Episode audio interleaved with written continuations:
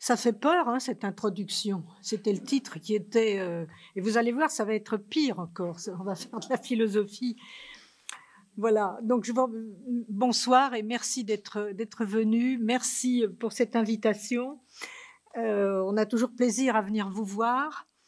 Et voilà, donc c'est la notion de partage qui a été mise à l'ordre du jour par le patronage laïque. Je n'ai pas choisi le sujet, mais j'ai adapté mon propos. J'essaierai d'y faire quelques allusions de temps à autre.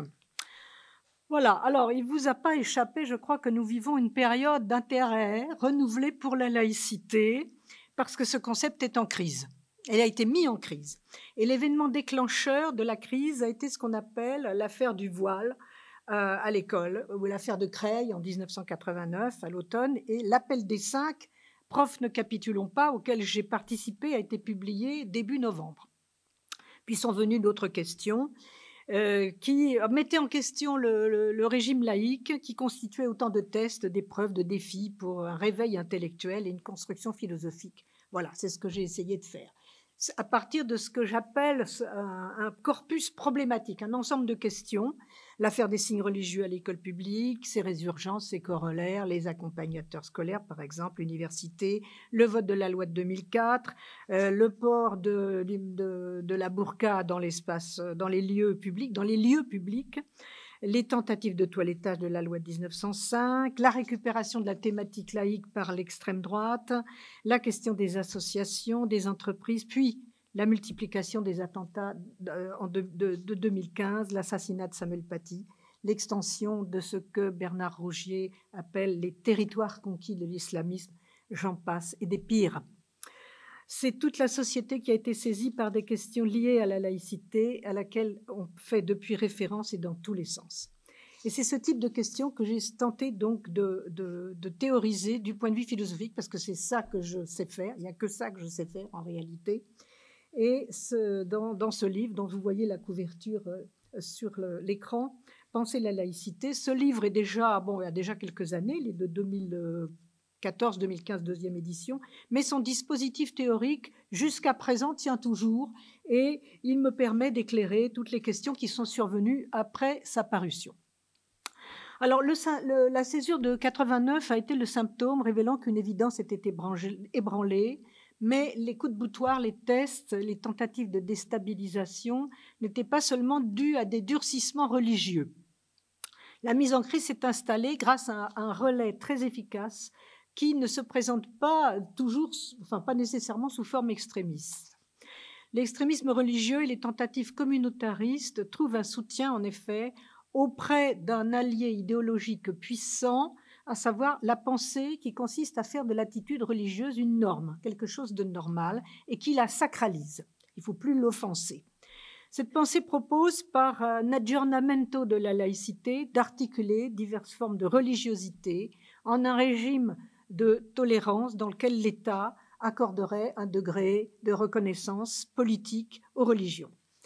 Or, ces tentatives de réinsertion du religieux dans le domaine de l'efficacité politique sont appuyées sur quelque chose qui est évident, en tout cas apparent, l'évidente universalité de ce qu'on appelle le fait religieux. Il y a des religions partout. Et à présenter ce fait religieux comme quelque chose qui s'impose à tous. Ce schéma consiste à s'autoriser d'une représentation qu'on se fait de la société pour former injonction envers l'association politique. Or, la société et l'association politique, ce n'est pas tout à fait la même chose. Vouloir s'inspirer d'une représentation de la société civile pour en tirer un modèle dont la société politique devrait s'inspirer, ça pose une question fondamentale pour la philosophie politique, celle de la nature et de la forme du lien qui rend possible l'association politique. Ce lien doit-il s'inspirer, se modeler sur des liens sociaux préexistants, les transposer au niveau politique, si vous voulez, ou du moins les refléter, ou bien peut-il se penser de manière distincte et se présenter comme auto-constituant, étant à lui-même son propre commencement? Voilà la question, c'est la question de la nature du lien politique, celle de sa distinction conceptuelle avec tout autre lien, notamment religieux, ethnique, qui lui préexisterait. Et c'est la question que j'ai considérée comme fondamentale pour construire cette conceptualisation de la laïcité dont je vais vous parler. Et c'est ici qu'il m'a paru éclairant de remonter au XVIIe siècle, parce que la philosophie classique, la philosophie politique classique, a rencontré cette question, et précisément sous la forme du lien entre, du rapport entre le lien politique et le lien religieux. En quoi est-il nécessaire, en quoi est-il possible de les disjoindre, et surtout jusqu'où? Ce noyau conceptuel, je l'ai trouvé en lisant un auteur de la tradition anglo-saxonne qui est John Locke, fin du XVIIe siècle. Et dans sa lettre sur la tolérance, Locke pose une question fondamentale, cette question fondamentale, en même temps qu'il y répond. Et je vais vous passer le texte. Alors, voilà. Voilà, il pose la question en même temps qu'il y répond. Ceux qui nient l'existence d'un Dieu doivent être tolérés en aucune façon.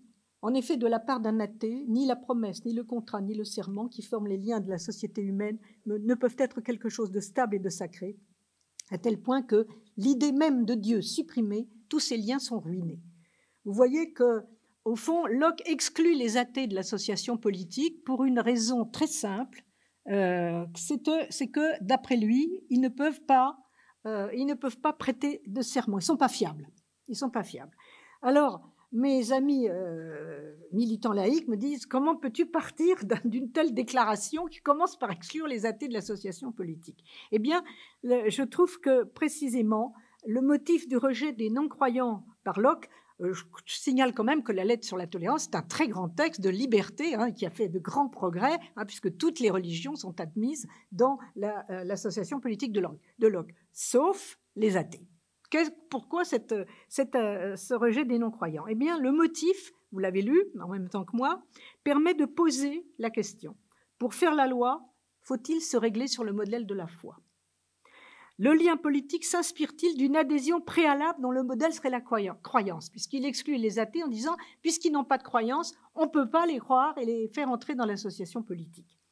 Est-ce que le lien politique suppose des coalitions qui lui seraient chronologiquement, mais aussi logiquement antérieures?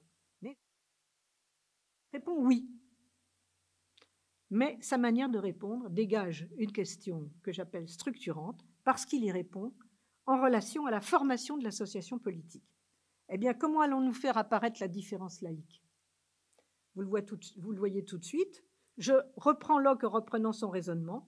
Pour établir le concept de tolérance, il sépare bien l'association religieuse et l'association politique en disant, bon, elles n'ont pas les mêmes buts, elles n'ont pas le même effet, mais il les rejoint en disant, elles ont le même fondement, la même racine, la croyance. Eh bien, vous voyez tout de suite que pour dissocier, pour introduire la laïcité dans ce schéma, il suffit de répondre, de dire, est-ce qu'on peut répondre non à la question de Locke? Est-ce qu'on peut répondre non? Est-ce que la racine, justement, de l'association politique n'est pas dans une croyance antérieure ou dans le fait qu'on croit à quelque chose? Voilà. Alors, voilà. Voilà le schéma de Locke. Je ne vais pas vous le commenter en détail, sinon on y passerait toute la conférence.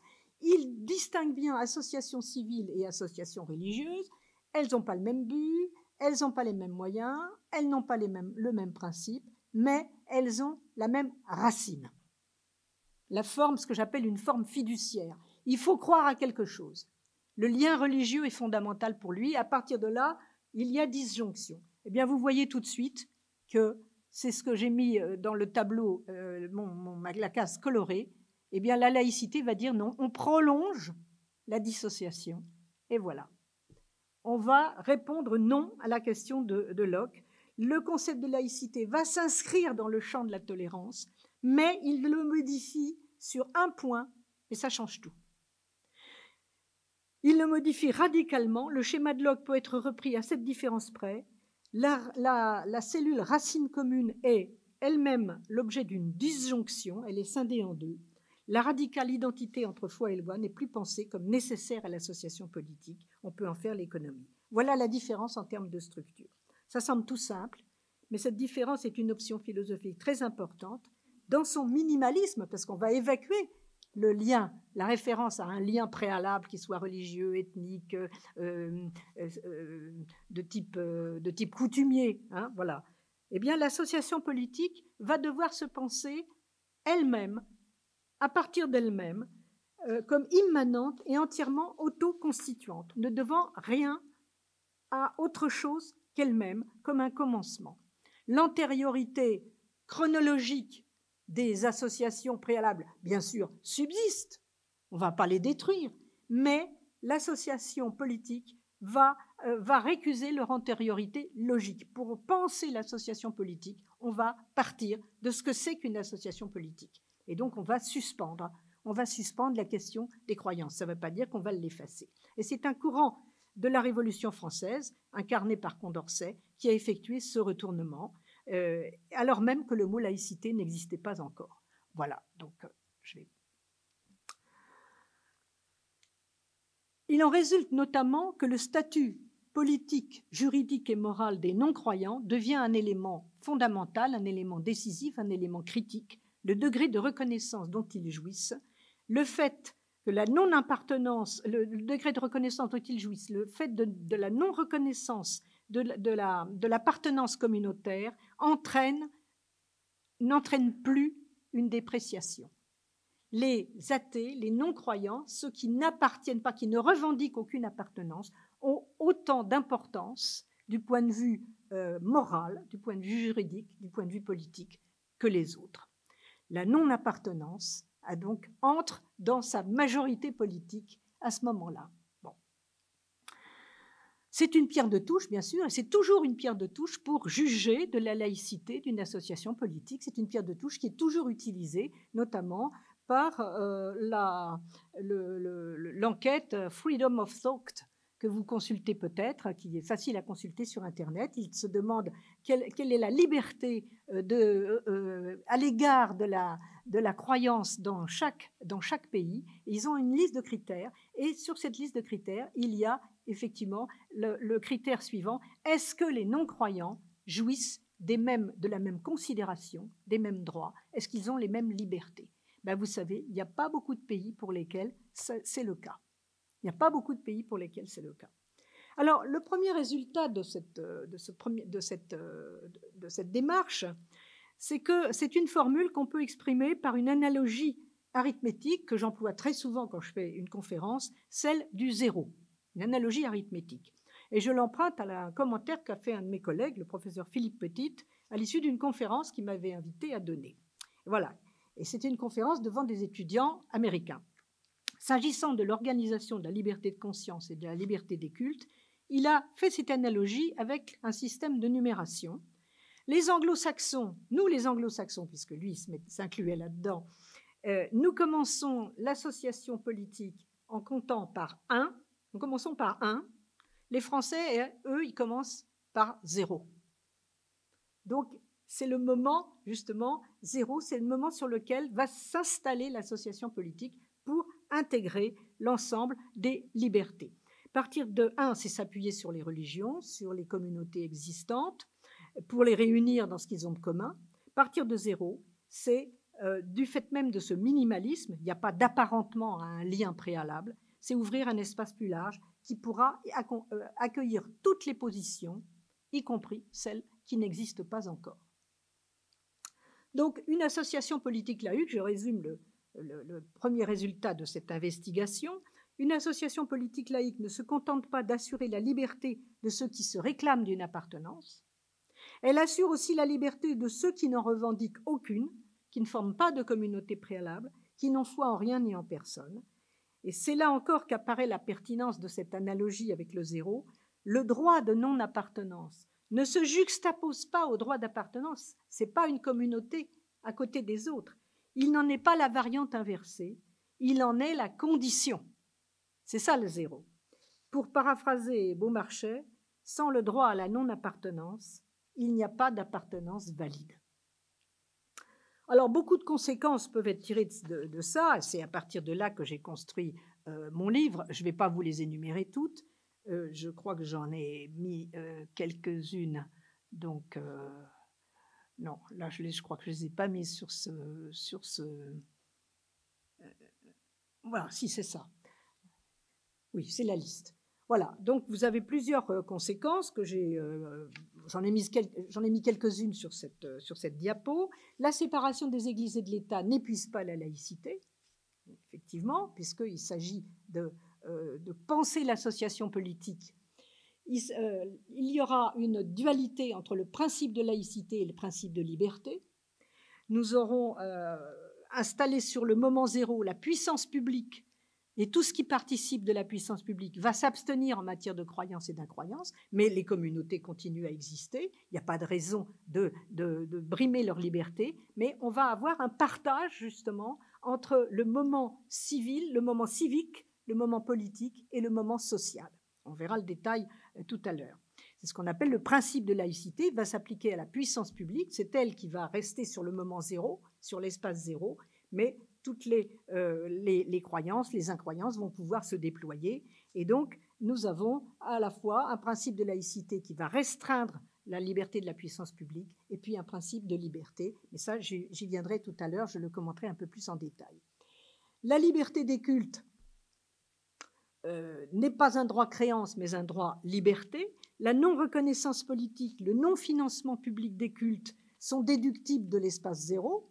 La puissance publique est sur l'espace zéro, elle s'abstient de toute croyance, de toute incroyance, mais elle va bien sûr, elle ne va pencher, elle ne va favoriser ou défavoriser aucune croyance existante, aucune religion. Donc, nous aurons un non-financement public des cultes. Ce n'est pas la liberté des cultes va être entière, mais ils n'auront pas droit au financement. La liberté des cultes n'est pas donc un droit créance, c'est un droit liberté.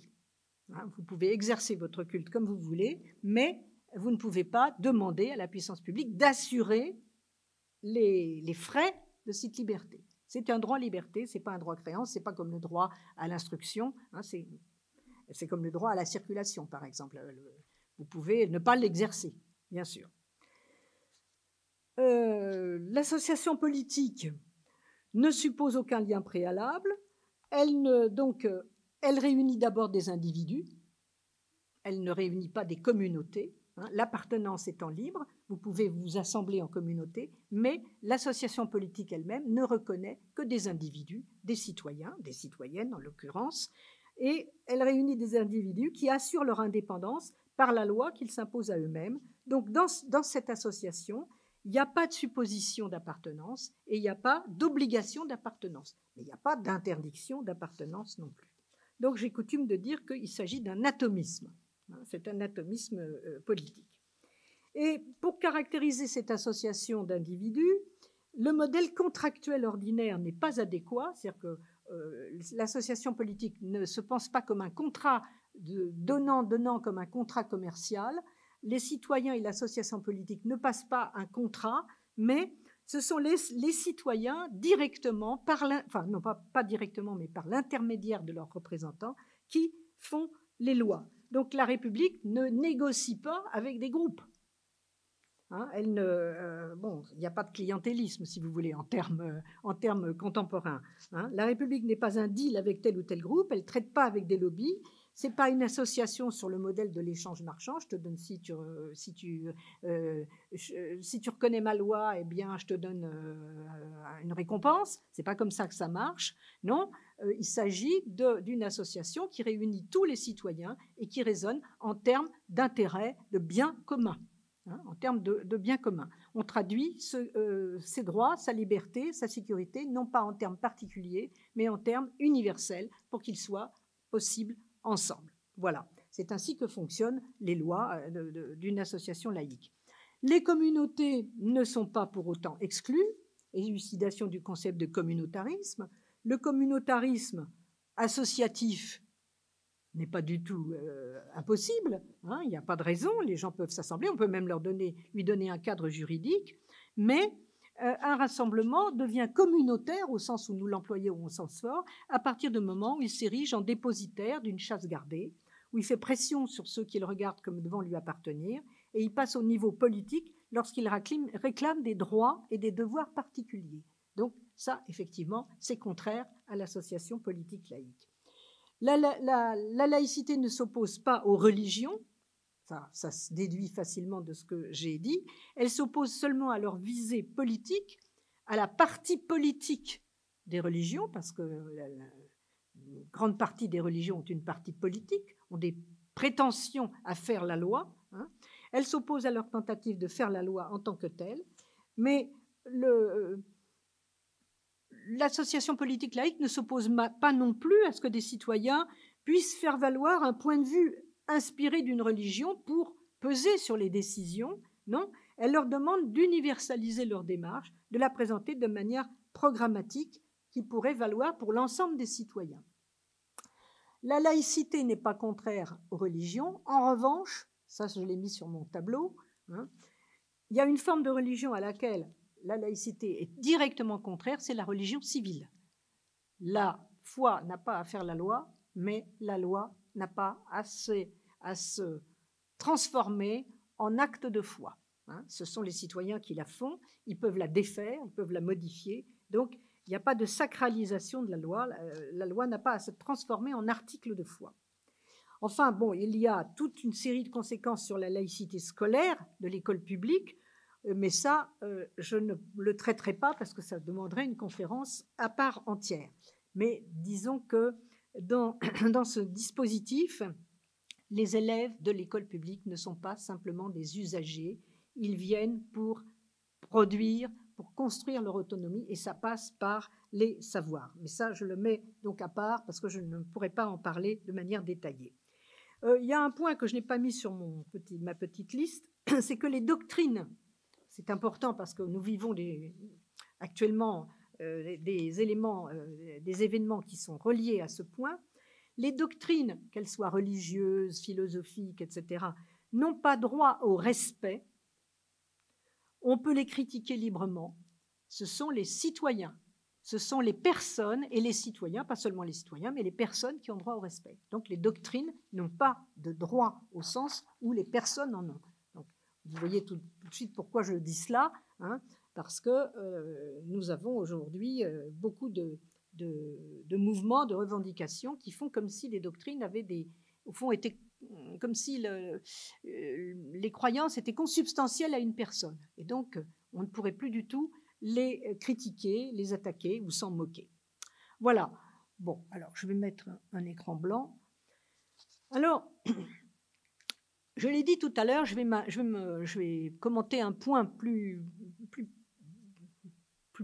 précis de cet ensemble. Le régime de laïcité, enfin je parle de régime et de principe de laïcité, parce qu'on ne voit pas toujours très bien la différence entre les deux.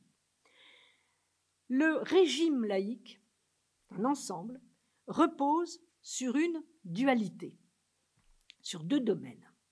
Il articule deux éléments. Et ça va donner ce que j'appelle la respiration laïque, qui est une forme de partage, là aussi. Le régime de laïcité articule deux éléments. Premier élément, le principe de laïcité. On l'a vu tout à l'heure, on l'a déduit tout à l'heure du point initial.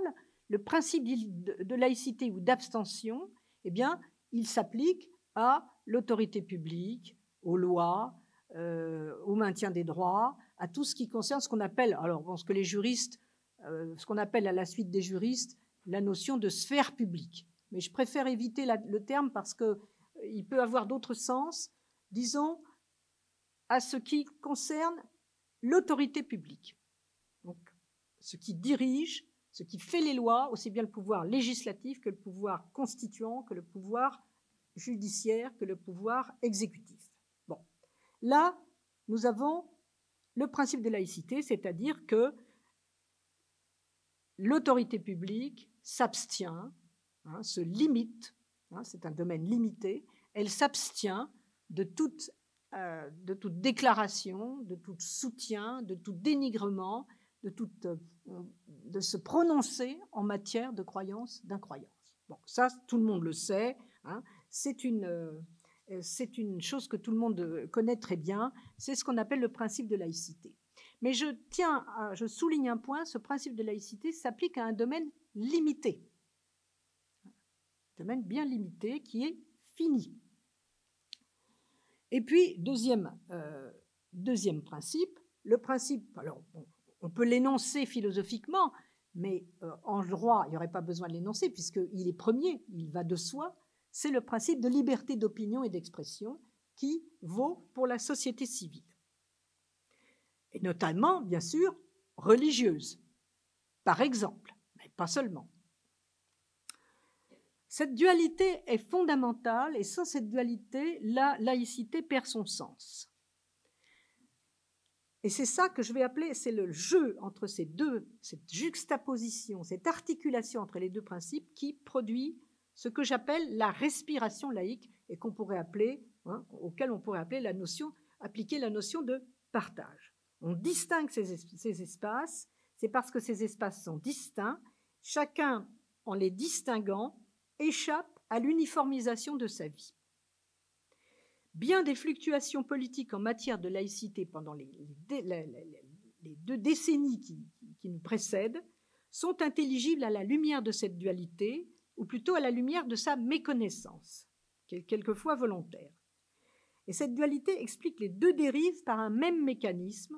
Et ce mécanisme, je vais déduire les deux dérives que vous allez tout de suite reconnaître par un mécanisme qui est très simple. Ce mécanisme consiste à prendre l'un des principes, à lui faire écraser l'autre, à lui faire recouvrir l'autre. Alors, la première dérive.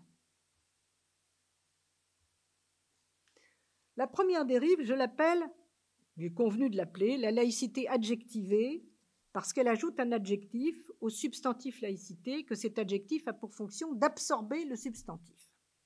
Laïcité, pluriel, ouverte, positive, raisonnable, apaisée, d'intelligence. Je crois qu'on en est à inclusive maintenant. Ce phagocytage exprime une opération conceptuelle, une opération politique. Alors, en quoi ça consiste? Vous prenez, je crois que je vais revenir sur le principe, sur le tableau précédent, vous prenez le principe de liberté, vous prenez le principe de liberté et vous considérez qu'il va s'appliquer aussi à l'autorité publique. Voilà. Donc, voilà, c'est comme ça que vous allez avoir, donc, vous allez laisser envahir l'autorité publique par la liberté d'expression, religieuse, et vous aurez à terme reconnaissance des communautés religieuses. Reconnaissance officielle des cultes, il y aura financement des cultes, etc. Voilà. Donc, bien entendu, ce n'est pas toujours massif, mais c'est par des grignotages que ça se fait. Donc, en étant au domaine de l'autorité publique, le principe de libre expression qui règne dans la société civile, on récuse le caractère neutre et minimaliste de la puissance publique pour faire de l'opinion religieuse une norme. Voilà, vous reconnaissez ce que je suis partie de là. On fait de l'opinion religieuse une norme. On autorise les propos et les positions religieuses au sein de l'État lui-même. Et voilà, de proche en proche, on va donc légitimer la communautarisation religieuse du corps politique. Alors ça, cette dérive a été... Bon, elle est très, très fréquente, elle refait surface très, très souvent. Elle a été désavouée, par exemple, par le vote de la loi de mars 2004 sur le port des signes religieux, l'interdiction du port des signes religieux à l'école. Ça, c'était un grignotage très, très important. Mais elle revient régulièrement avec toutes sortes de grignotages. Pourquoi on ne financerait pas les cultes? Pourquoi on ne ferait pas l'apartheid dans les cimetières? Les accompagnateurs scolaires, etc. Vous avez toute une série. La seconde dérive, vous prenez l'autre principe. Vous prenez le principe de laïcité qui s'applique à la puissance publique et vous dites on va l'appliquer partout. Et vous obtenez alors la deuxième dérive, l'extrémisme laïque ultra, qui consiste donc à étendre le principe de laïcité à la société civile. Et alors, vous allez dire, ah ben non, on ne veut plus du tout d'affichage religieux dans l'espace public. Vous voyez l'ambivalence de ce terme, espace public. Que veut dire espace public? Alors, vous allez interdire le port d'un voile, le port d'une kippa dans la rue, etc. Vous allez réclamer tout ça. Nous avons effectivement aujourd'hui des courants qui réclament cela, Bon.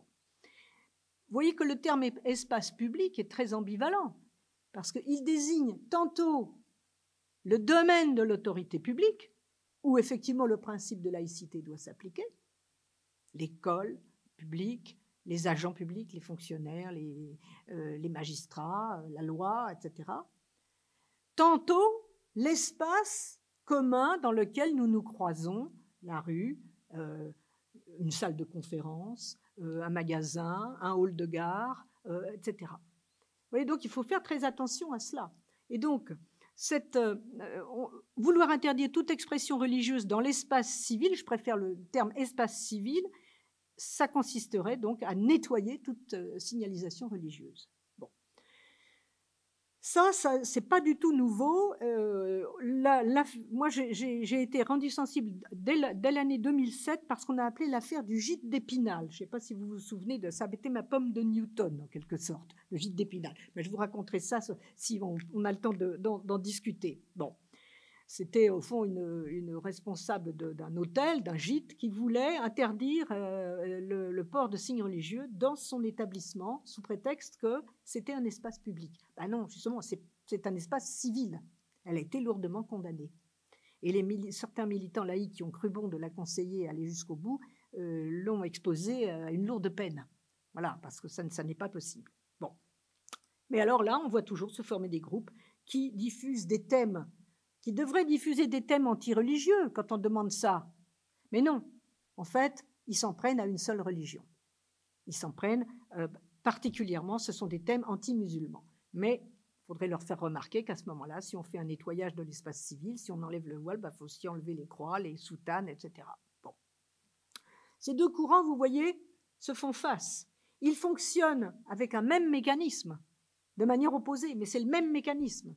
C'est ça qui m'a intéressé du point de vue théorique. Et ils se sont relayés, et ils ont offert la laïcité à l'extrême droite. C'est comme ça que j'arrive à expliquer ce phénomène extrêmement prégnant qui existe depuis un bon moment. Hein. L'extrême droite se saisit de la laïcité, et l'un de ces courants déserte le terrain laïque pendant de longues décennies, en disant mais il faut donner le droit, le financement à tout le monde, les cultes, l'autorité publique doit reconnaître les cultes, etc. Et puis l'autre l'investit avec des propositions durcies et réactives en disant mais non, regardez, qu'est-ce qu'ils veulent? Non, il faut tout nettoyer. Les deux épousent le même fonds de commerce, la constitution de communautés regroupées indistinctement et indiscrètement, en l'occurrence les musulmans. Les uns réversent cette communauté fantasmatique, comme si ça formait une communauté, comme s'il n'y avait pas plus différent d'un musulman qu'un autre musulman. Les uns réversent cette communauté fantasmatique en criant à la stigmatisation dès qu'on parle de laïcité, en disant bon, ah non, vous n'allez pas les stigmatiser. Ben non, il n'y a pas de raison. Tout le monde obéit à la même loi. Donc on enlève son voile à l'école, on l'enlève quand on est fonctionnaire, mais on peut le garder dans la rue. Bon. De la même manière, on enlève sa kippa, on enlève les croix surdimensionnées, etc. Donc la loi est la même pour tous.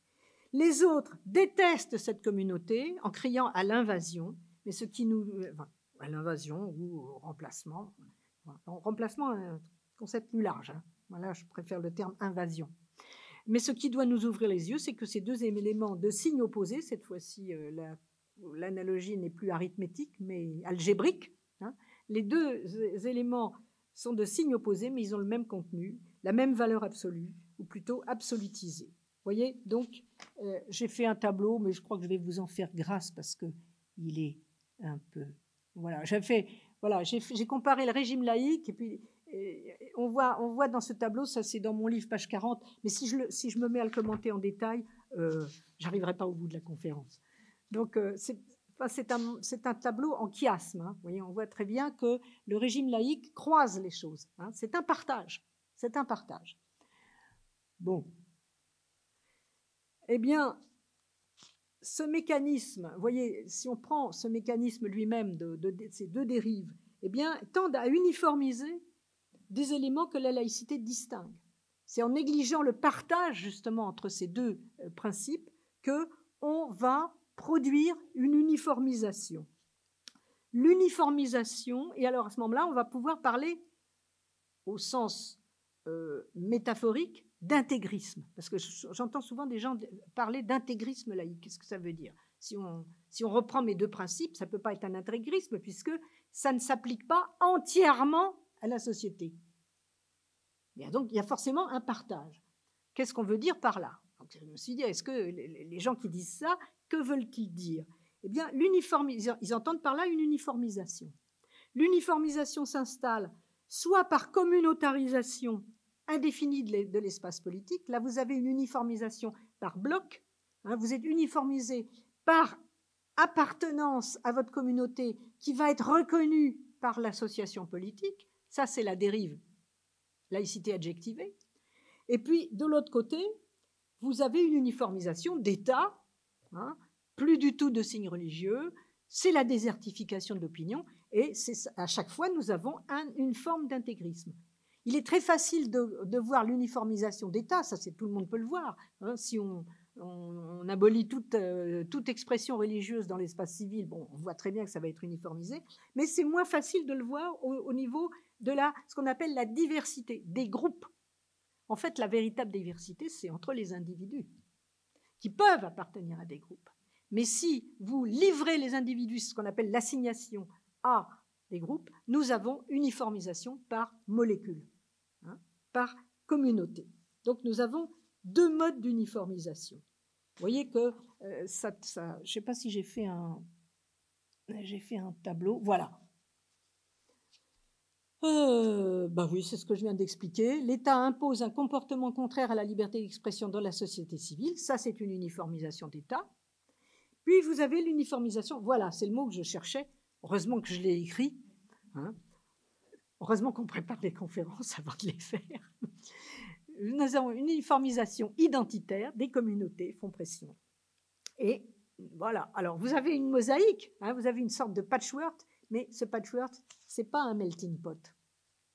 C'est une juxtaposition de communautés. Et chacun est invité, c'est gentiment dit, plutôt on fait pression sur chacun pour qu'il s'aligne sur son groupe d'appartenance. Et celui ou surtout celle qui entend s'en détacher ou bien ne pas l'appliquer, eh bien, est considéré comme traître. Est considéré comme traître, comme quelqu'un qui a un élément qui s'échappe. Vous voyez donc que j'ai insisté pendant tout assez souvent. Alors c'est quoi ? C'est ça. Voilà. J'ai insisté pendant une grande partie de cette intervention sur la notion sur les droits de l'individu. J'ai beaucoup insisté sur les droits de l'individu, j'ai même parlé d'atomisme, etc. Vous voyez que la laïcité n'exclut pas l'individualisme. Et là, je suis un petit peu en porte-à-faux par rapport à beaucoup de commentaires hein, c'est pareil, le mot partage pourrait être... je ne l'interprète pas en termes fusionnels. Ce n'est pas du tout comme ça que je vois la laïcité. Elle n'exclut pas les regroupements. Elle institue une communauté générale de citoyens, d'individus qui se reconnaissent les uns les autres comme des sujets libres et qui font la loi, mais elle n'exige pas que chacun soit constamment en état de fusion, de collectivité. Hein. Au contraire, ce sont des singularités qui s'assemblent. Ce sont des singularités. Et d'ailleurs, c'est bien ce que Locke reprochait aux athées. C'était d'être des électrons libres. Eh bien, ces électrons libres, l'association politique laïque va les réunir pour qu'ils puissent défendre justement leur singularité. Vous voyez ? Donc, l'association politique laïque n'est pas nécessairement contraire à l'individualisme. Seulement, il y a plusieurs manières de penser l'individu. Et je terminerai la conférence par cette remarque-là. Hein. Nous avons en gros deux manières de penser l'individu et conséquemment deux manières de penser le rassemblement. La première consiste à penser l'individu d'après des critères identitaire ou identificatoire. Le définir par une identité formée par adhésion à une ou des communautés.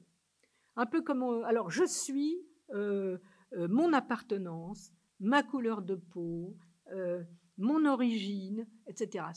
En fait, c'est un petit peu comme on compose une pizza à partir d'éléments disponibles.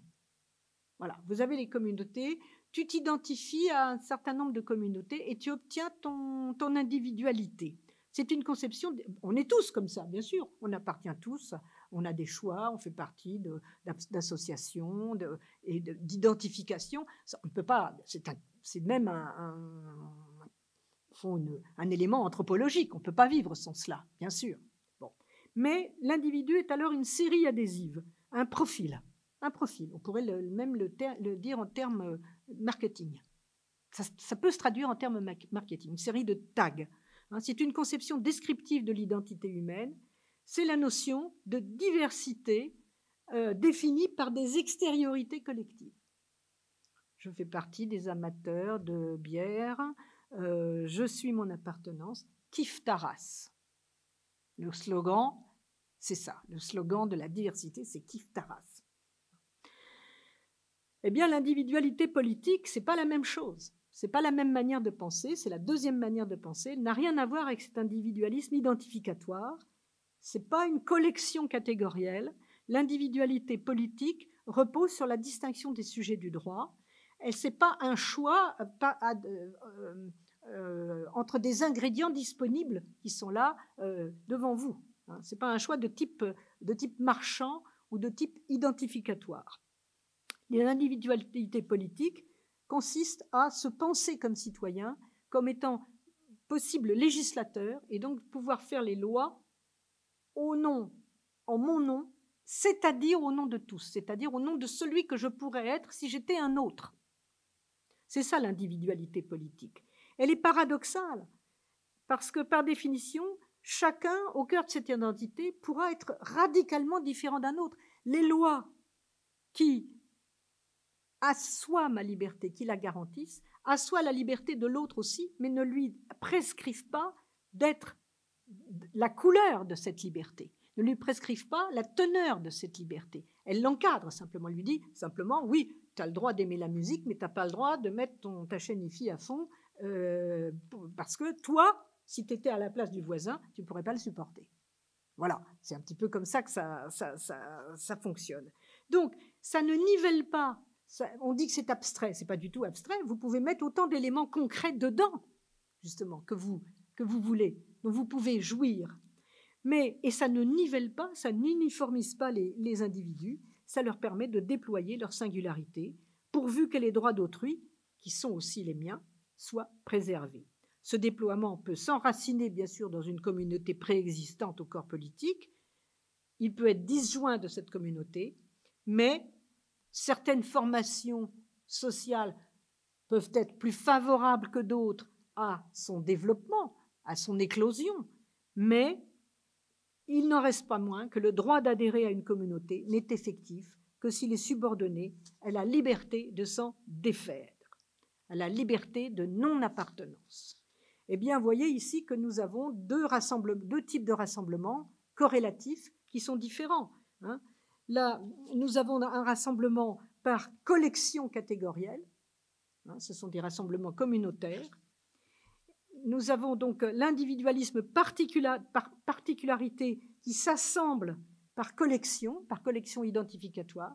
Ce sont les communautés, les tribus, les différents types d'associations. Et puis, nous avons un individu singulier qui s'assemblent avec d'autres et qui forment le rassemblement politique républicain qui réunit des sujets singuliers dont le but est d'exister librement comme tel. Le but de l'association politique, c'est la liberté, la devise républicaine est dans le bon ordre. Liberté, la condition, c'est le but, la condition, c'est l'égalité, puisque les droits vont être les mêmes pour tous, sinon il n'y a pas de liberté. Et la conséquence, c'est la fraternité, mais qui n'est pas une fusion.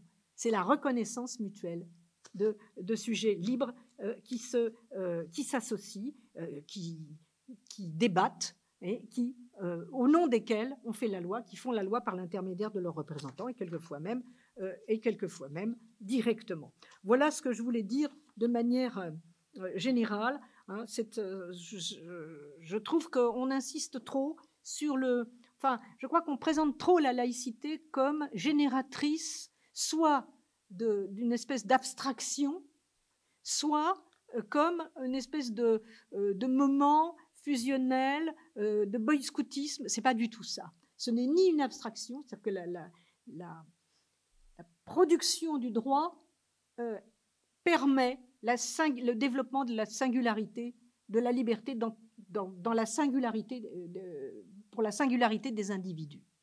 Mais ce n'est pas non plus un ensemble fusionnel, parce que justement, cette singularité doit pouvoir jouer, mais ça, elle n'est pas contraire à l'égalité.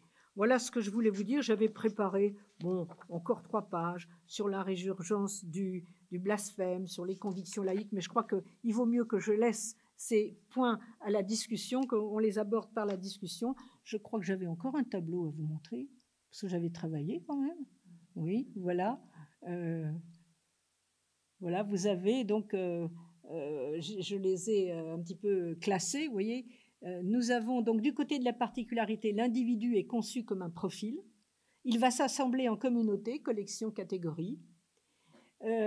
L'identité est pensée par identification à des contenus disponibles, c'est ce que j'appelle c'est l'image de la pizza, hein. Et on se différencie les uns des autres, non pas de manière singulière, mais par des combinaisons de propriétés, hein. Alors que la singularité du citoyen, ou du sujet du droit même, hein, il n'est pas nécessaire d'être citoyen pour en jouir, est conçue comme un atome. Le rassemblement qui en résulte est paradoxal, c'est-à-dire que les mêmes droits pour tous est paradoxe, c'est-à-dire qu'à l'intérieur de ces droits, chacun peut loger sa liberté de manière singulière, ou en faire beaucoup, en faire peu, être lui-même ou elle-même.